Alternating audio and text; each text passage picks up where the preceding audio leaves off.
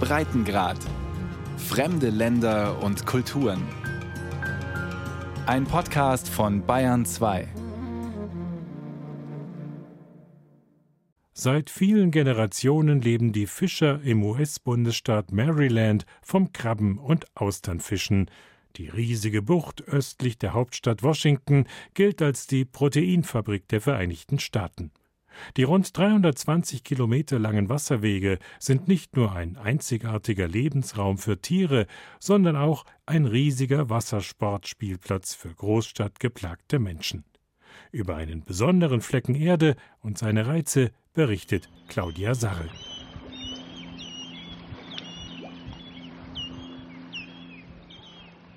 Kein Lüftchen regt sich in Bosman, einem kleinen Fischerdorf an der Chesapeake Bay im US-Bundesstaat Maryland. Auf der Veranda eines Wohnhauses türmen sich alte Autoreifen und anderes Gerümpel. Gleich dahinter der Hafen mit seinem brackigen Wasser und Fischkuttern, die an den Stegen vor sich hin dümpeln. Eines dieser Fischerboote trägt den Namen Amazing Grace. An Bord ein Mann in fleckigem Hemd, gelber Baseballkappe und grünen Gummihandschuhen. Bunky Chance ist Krabbenfischer. Gerade bereitet er seine Netze vor für den nächsten Tag.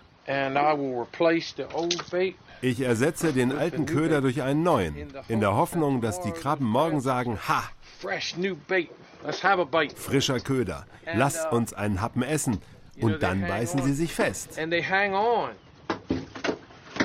Zwei Stunden verbringt Monkey Chance jeden Nachmittag damit, Schwertmuscheln in kleine Plastiknetze zu stopfen, zusammenzuknoten und an eine lange Leine zu binden. Den strengen Fischgeruch bemerkt er offenbar nicht. Seine blauen Augen mit den Lachfältchen strahlen, wenn er von seinem Job erzählt. Seit 3.30 Uhr ist Bunky Chance auf den Beinen an sechs Tagen in der Woche. Und das seit über 40 Jahren. Im Sommer fängt er Blue Crabs, handtellergroße Blaukrabben. Im Winter fischt er Austern, egal bei welchem Wetter. Ein Knochenjob. Und dennoch, schon als Kind wollte Bunky, der eigentlich richtig Floyd heißt, Fischer werden. And when I was a little kid helping on the farm, I would see als ich als kleiner Junge auf einer Farm geholfen habe, habe ich den Fischern auf dem Fluss zugeguckt und gedacht, hm, das wäre doch was für mich. Während wir hier bis abends schuften, ziehen die ihre Netze schon um 12 Uhr mittags aus dem Wasser. Also habe ich gedacht, wow, das mache ich, dann bin ich viel früher fertig. Ich wusste natürlich nicht, dass sie danach noch zwei bis drei Stunden ihre Köder und Netze fertig machen müssen. Und jetzt bin ich hier, 40 Jahre später. Damals war das Fischen noch ein lukrativer Job. Heute leben in Bunkys Dorf nur noch wenige Bewohner vom Fischfang. Städter aus Washington und Baltimore haben viele der einstmals winzig kleinen Fischerdörfchen entlang der Chesapeake Bay in Beschlag genommen. Für einen Appel und ein Ei haben sie den Fischern ihre Häuschen am Wasser abgekauft und sie anschließend in luxuriöse Wochenendresidenzen verwandelt. Sitting around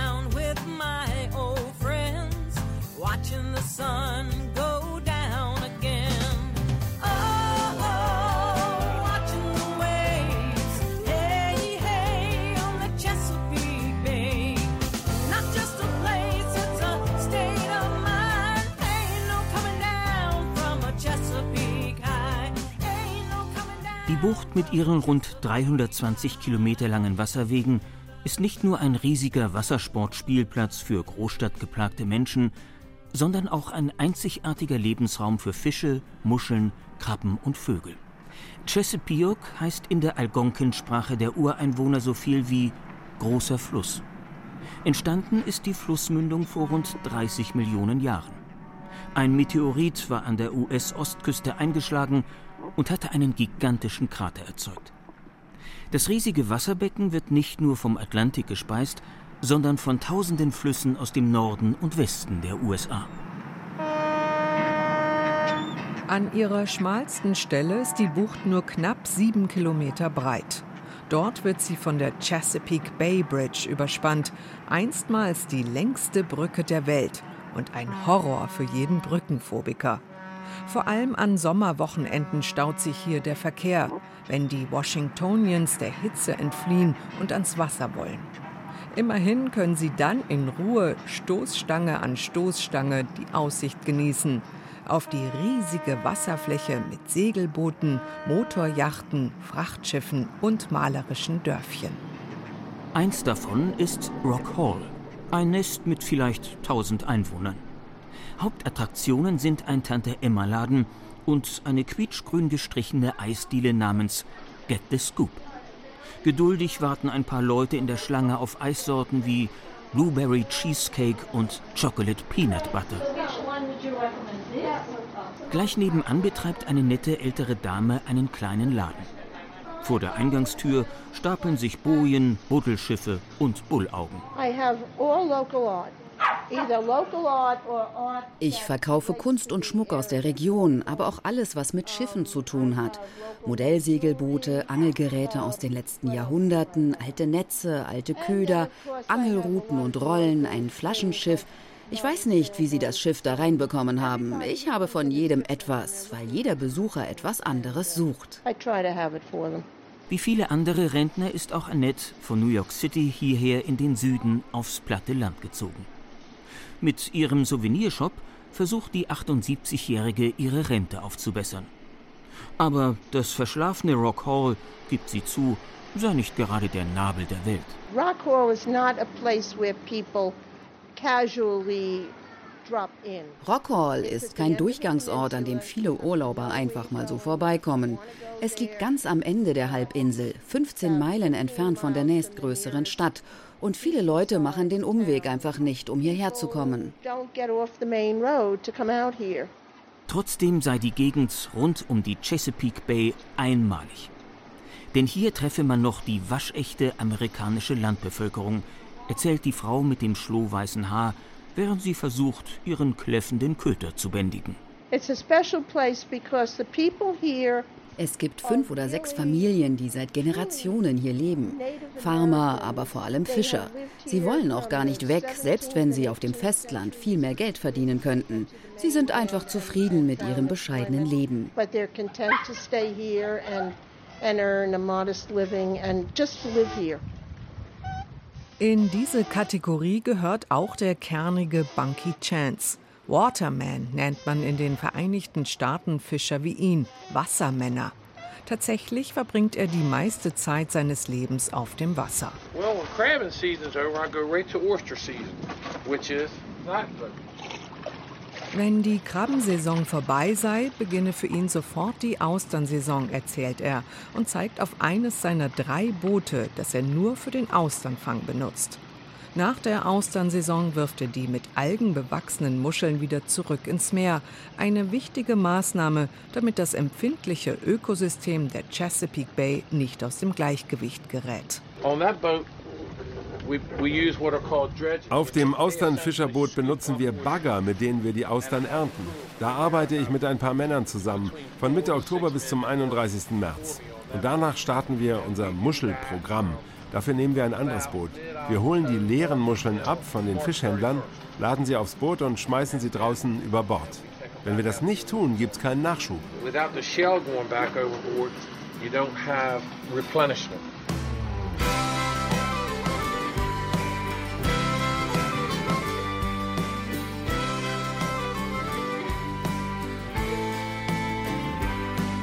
Die Chesapeake Bay ist bekannt für ihren Reichtum an Meeresfrüchten. Neben Blaukrabben und Austern finden auch Krebse, Venusmuscheln, Schildkröten und Fische in dem Brackwasser ideale Lebensbedingungen. Der amerikanische Journalist H. L. Mencken nannte die Chesapeake Bay Anfang des letzten Jahrhunderts eine natürliche Proteinfabrik. Damals gab es in dem flachen Gewässer so viele Austern, dass die Austernbänke in den Seekarten als Schifffahrtshindernisse vermerkt wurden. Mitte des 19. Jahrhunderts erreichte der Austernboom seinen Höhepunkt.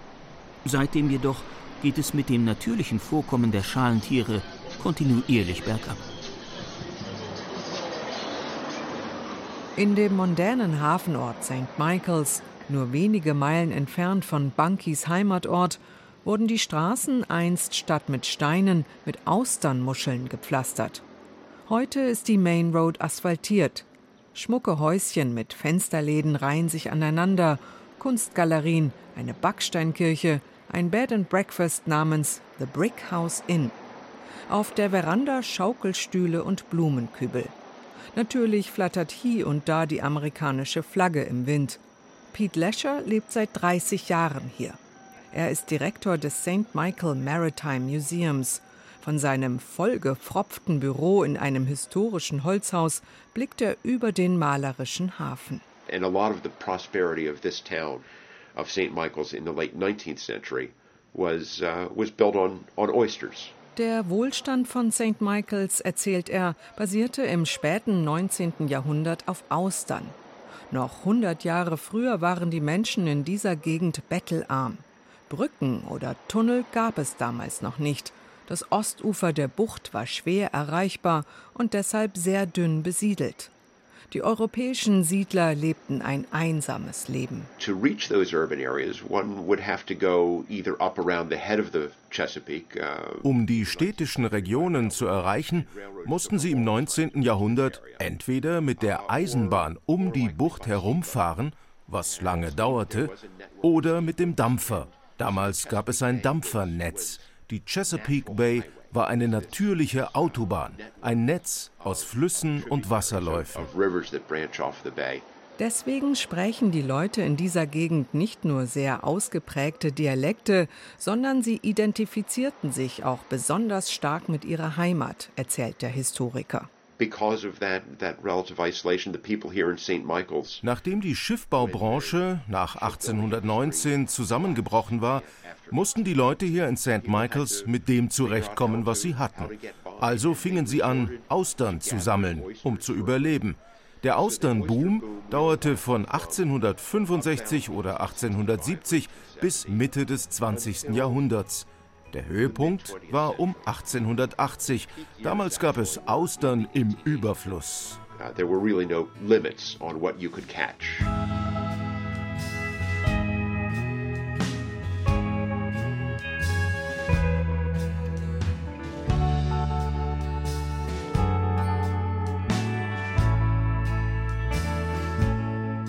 Es gab etliche Gründe für den Great American Oyster Craze, wie der Austernboom damals genannt wurde. Erstmals konnte man Eis herstellen, um die Muscheln kühl zu halten. In Konservendosen wurden sie nach Chicago, Detroit, Cleveland und andere Städte im mittleren Westen transportiert. Die harte Arbeit, das Säubern als auch Eindosen der Muscheln, wurde zumeist von schwarzen Arbeitern erledigt. Das Ernten der proteinreichen Meeresfrüchte während der eiskalten Winterstürme ist ein gefährliches Unterfangen. Bis heute fahren die Fischer auf sogenannten Skipjacks zu den Austernbänken. Skipjacks sind flache Segelboote, die besonders gut geeignet sind für die seichten Gewässer der Chesapeake Bay. Captain Ed Farley ist seit 45 Jahren Austernfischer. Ein 66-jähriges Urgestein mit schmutzigen Shorts und schmutzigen Fingernägeln. Sein Boot, die HM Kranz, ist allerdings wie aus dem Ei gepellt. Alle Tampen ordentlich aufgerollt, das Deck geschrubbt und die Großschot vorschriftsmäßig am Großmast verteut. Es ist wenig Wind an diesem Tag, trotzdem geht's raus in die Bay. Das Wasser ist graublau, den Horizont kann man im Dunst nur erahnen. Captain Farleys Bootsjunge hängt sich mit seinem gesamten Körpergewicht an das Großfall, um das riesige Segel zu setzen. Das flache Schiff neigt sich gefährlich zur Seite. Die Arbeit eines Austernfischers sei nichts für Weicheier, brummelt Captain Farley in seinen imposanten Schnauzbart. Austern sind schwer. Man muss sie irgendwie vom Grund aufs Deck bekommen und dann vom Deck auf den Laster. Als Kapitän muss ich das Boot bei jedem Wetter über die Austernbänke manövrieren. Manchmal helfe ich meiner Crew auch bei der harten körperlichen Arbeit. Eigentlich müsste ich ständig mein Schiff warten, damit alles gut funktioniert und der Job für die Jungs so einfach wie möglich wird. Nach rund einer Stunde erreicht die HM Kranz eine Austernbank. Captain Farley bringt den Dredge aus, einen riesigen rostigen Eisenkorb mit Fangzähnen. An einer Kette wird der Bagger ins Wasser gelassen. In der Tiefe rächt er über den Grund, erntet die Austern und wird dann wieder hochgezogen. Im Korb eine beeindruckende Menge an über und über bewachsenen schwarzgrauen Austern. Ed Farley ist in seinem Element. Er kniet an Deck und wühlt mit seinen gummibehandschuhten Händen durch den Muschelberg. Viele Muscheln sind tot, die Ausbeute ist mäßig. Es ist ja auch noch nicht Saison. Von dem ganzen Hinknien sind die Knie des Captains schon ganz schwarz und blau. Ich knie mich hin, um die Austern durchzuschauen. Das sind Druckstellen auf meinen Knien. Ich habe einen alten Freund, der schon gestorben ist. Aber Tom Wisner hat einen Song geschrieben, der hieß Dredging is my drudgery. Und in einer Liedzeile singt er, im März sind auf meinen Knien dann Fersen und Zehen gewachsen. Es ist sehr, sehr harte Arbeit. Uh, it's very, very hard work. Cause dredging, she's my drudgery. Sailing, she's my pride. I've been my back to labor and ride out on the tide. That's been my joy since I was a boy. Vom harten Leben der Fischer zeugen auch die Leuchttürme, die es heute nur noch vereinzelt in der Chesapeake Bay gibt.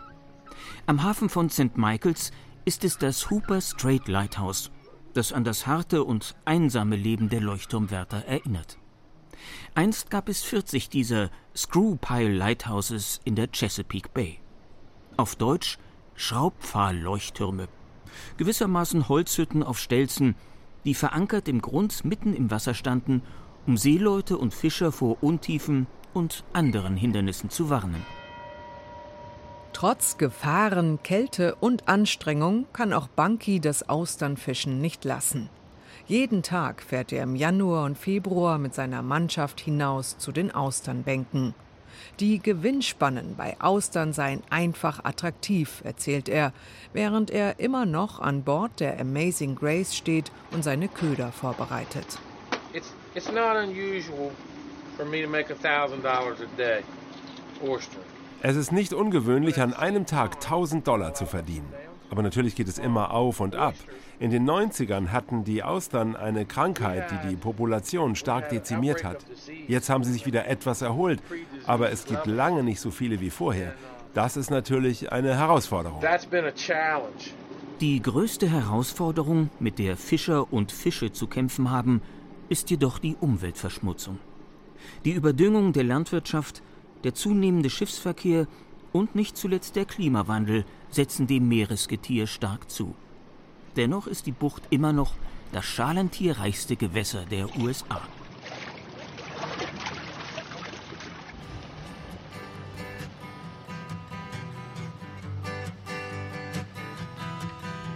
An oyster was a traveling along the ocean road. Maryland, auch Old Line State oder Free State genannt, erstreckt sich nördlich und östlich der US-Hauptstadt Washington. In dem kleinen Staat liegen die Extreme nahe beieinander. Die Metropole Baltimore, das Appalachengebirge, die verästelte Chesapeake Bay und der Atlantische Ozean mit seinen Sandstränden. Einer der Hauptanziehungspunkte ist Ocean City, ein Rummelplatz mit Boardwalk und zigtausend Motels. Viel beschaulicher ist es auf Assateague Island, einer nur von Wildpferden bewohnten Düneninsel. Die Vereinten Nationen haben Assateague Island zum Biosphärenreservat erklärt. Marschland mit Salzwiesen, soweit das Auge reicht. Darüber wölbt sich ein strahlend blauer Himmel mit weißen Schäfchenwolken. Auf der anderen Seite der mit Sand verwehten Landstraße beginnen die Dünen. Dahinter Kilometer um Kilometer schneeweißer Sandstrand und die Brandung des Atlantiks. Vor dem Eingang des Assateague Island Nationalparks ein überdimensionales Hinweisschild. Achtung! Pferde beißen, schlagen aus und greifen an. Mindestens drei Meter Abstand halten. Nicht füttern, anfassen oder anlocken. Minimum 100 Dollar Strafe. Our horses are used to a million visitors a year, but they're not tame. They're wild animals. Die rund 88 Wildpferde, die hier leben, seien zwar an Besucher gewohnt, erzählt die Parkrangerin Liz Davis, aber keineswegs zahm.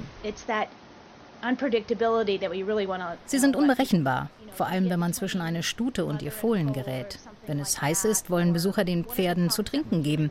Und dann passiert es, dass die Pferde die Menschen nicht mehr an die Wasserhähne ranlassen. Pferde haben schon Menschen gebissen, die die Wasserpumpen benutzen wollten, weil sie denken, dass die ihnen gehören.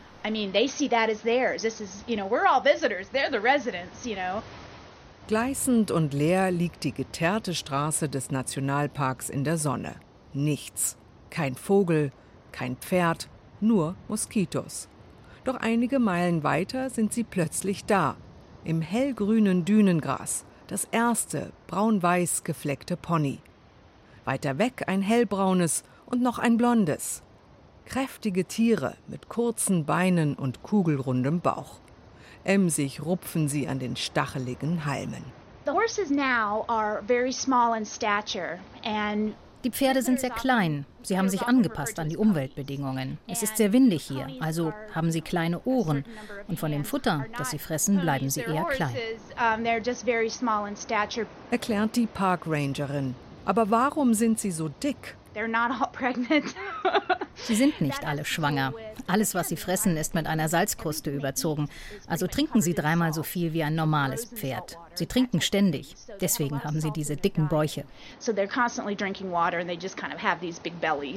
Die Ranger achten zwar auf die Herde, aber sie geben ihnen weder Futter noch Wasser. Einzig die geschlechtsreifen Stuten bekommen ab und zu eine Hormonspritze, um die Geburtenrate zu kontrollieren, damit Flora und Fauna im Biosphärenreservat im Gleichgewicht bleiben.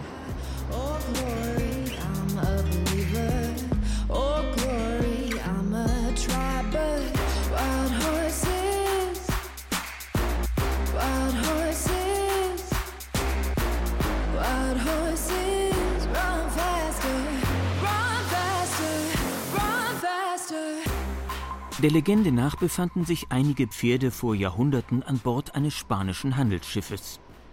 Als dieses im Sturm vor der amerikanischen Küste unterging, sind ein paar Pferde an Land geschwommen und haben sich in der Wildnis fortgepflanzt.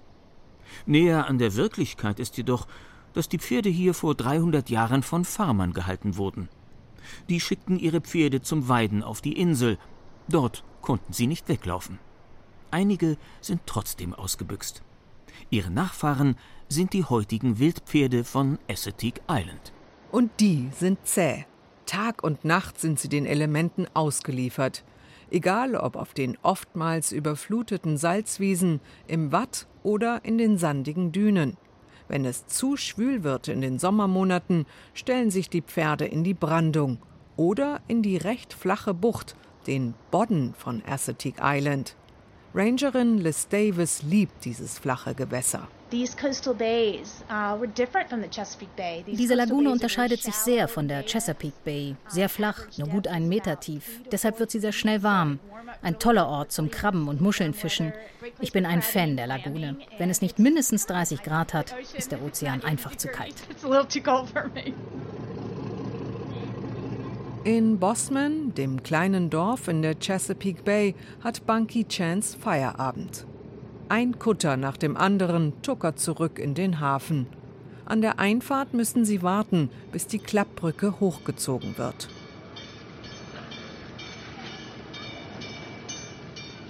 Der Inhalt ihrer Fangkörbe wandert sofort in die wartenden Kühllaster. Das Geld gibt es Cash auf die Hand. Auch für Bunky hat sich das mühsame Vorbereiten der Köder ausgezahlt. Die Krabben haben gebissen. Er hieft vier Bushels, Körbe, an Land mit rund 90 Krabben pro Korb. Bunky Chance ist zufrieden. Ich behandle die Chesapeake Bay mit Respekt. Manchmal erscheint sie mir wie eine Lady, die sich nur sehr widerwillig von ihren Schätzen trennt. An manchen Tagen denkt man, jetzt habe ich sie im Griff, und dann am nächsten Tag, nein, doch nicht. Niemals würde der Krabbenfischer irgendwo anders leben wollen als hier, an den Ufern von Maryland. Blaukrabben und Wildpferde an den Küsten von Maryland. Das war ein Breitengrad von Claudia Sarre. Wenn Sie keinen Breitengrad mehr verpassen wollen, dann abonnieren Sie ihn einfach unter bayern2.de-podcast.